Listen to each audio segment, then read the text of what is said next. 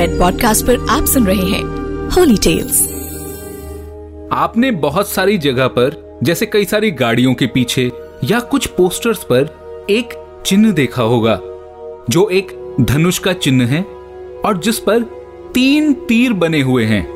और लिखा होता है, हारे का सहारा, बाबा श्याम हमारा। ये चिन्ह किसका है और क्या है इनके पीछे की कहानी, मैं आपको आज सुनाने वाला हूँ।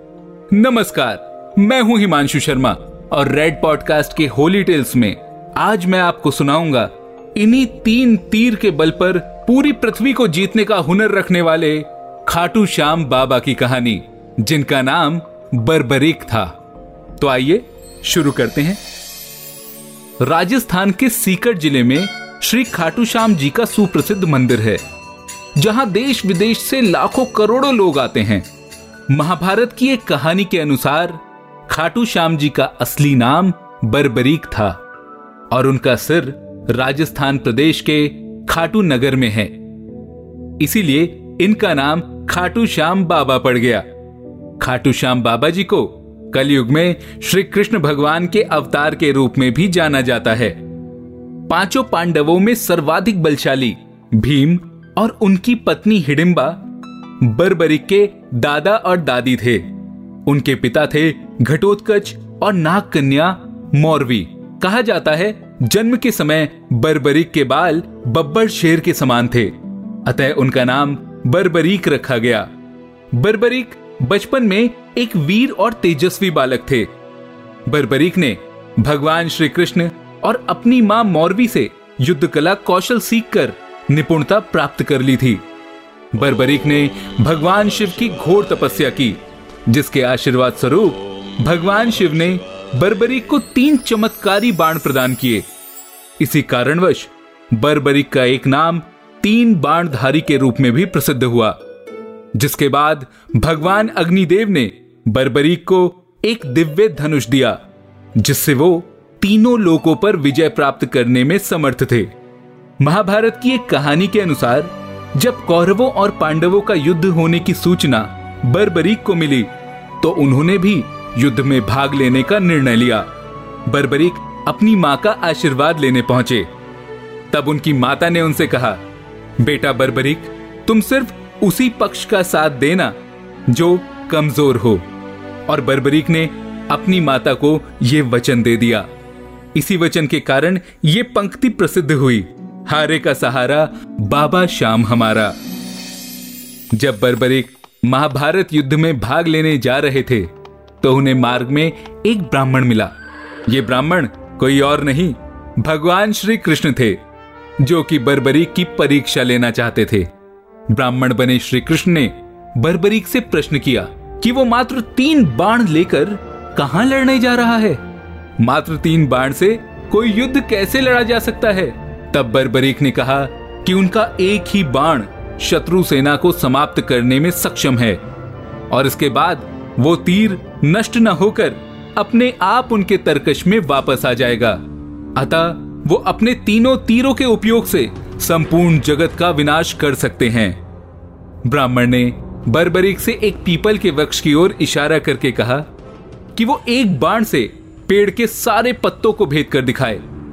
बरबरीक ने भगवान का ध्यान कर एक बाण छोड़ दिया और उस बाण ने पीपल के सारे पत्तों को छेद दिया और उसके बाद वो बाण ब्राह्मण बने श्री कृष्ण के पैर के चारों तरफ़ घूमने लगा, क्योंकि असल में भगवान श्री कृष्ण ने एक पीपल के पत्ते को अपने पैर के नीचे छिपा लिया था। बर्बरिक समझ गए कि तीर उसी पत्ते को भेदने के लिए ब्राह्मण के पैर के चक्कर लगा रहा है। बर्बरिक बोले, हे ब्राह्मण आप अपना पैर हटा लीजिए, नहीं तो ये आपके पैर को भी भेद देगा। श्री कृष्ण बर्बरिक के पराक्रम से बेहद प्रसन्न हुए। उन्होंने पूछा कि बरबरिक, तुम किस पक्ष की तरफ़ से युद्ध करोगे? तब बर्बरिक बोले, महाराज, मैंने लड़ने के लिए अभी तक कोई भी पक्ष निर्धारित नहीं किया है। मैं तो बस अपने वचन के अनुसार हारे हुए पक्ष की ओर से लड़ूँगा। श्री कृष्ण ये सुनकर विचार मग्न हो गए। क्योंकि बरबरिक के इस वचन के बारे में कौरव जानते थे। कौरवों ने ये योजना बनाई थी कि युद्ध के पहले दिन वो कम सेना के साथ युद्ध करेंगे। इससे जब कौरव युद्ध में हारने लगेंगे तो बर्बरिक ये देखकर कौरवों की तरफ़ से लड़ने आगे आएँगे। और तब बर्बरीक के पराक्रम से वो आसानी से पांडवों को चित्त कर देंगे। इसीलिए कौरवों की ये योजना विफल करने के लिए ब्राह्मण बने भगवान श्री कृष्ण ने बर्बरिक से एक दान देने का वचन मांगा। बर्बरिक ने दान देने का वचन दे दिया। अब ब्राह्मण ने बर्बरिक से कहा कि उसे दान में बर्बरिक का सर चाहिए।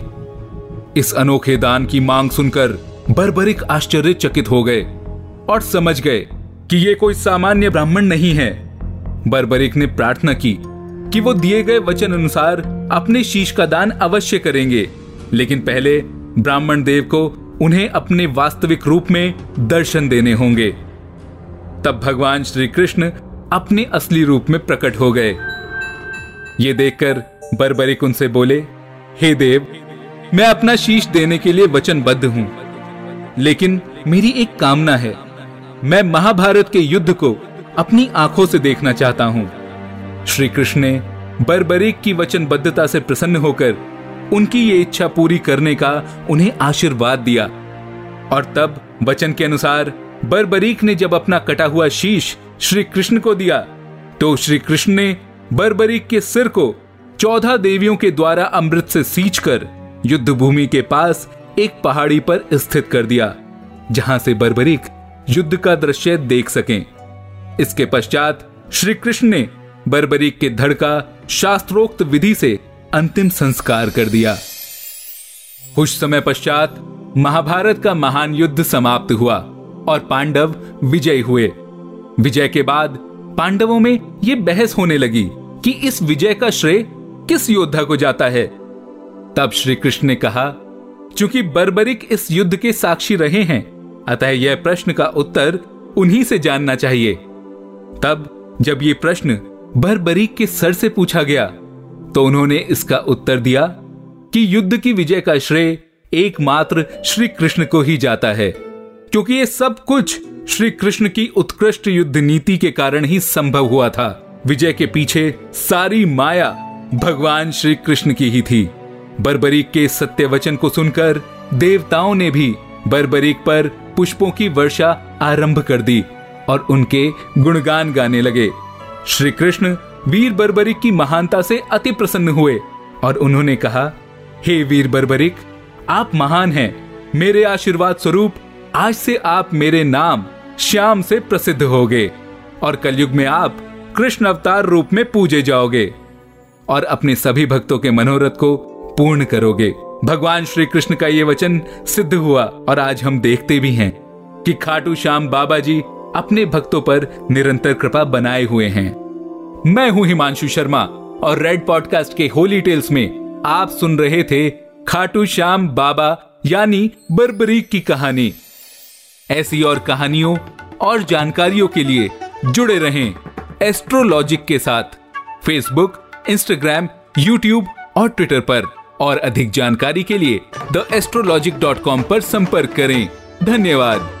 You are listening to Red Podcast Holy Tales written by Himanshu Sharma. Audio designed by Shekhar Tiwari. Send your feedback and suggestions. Write us at podcast at redfm.in.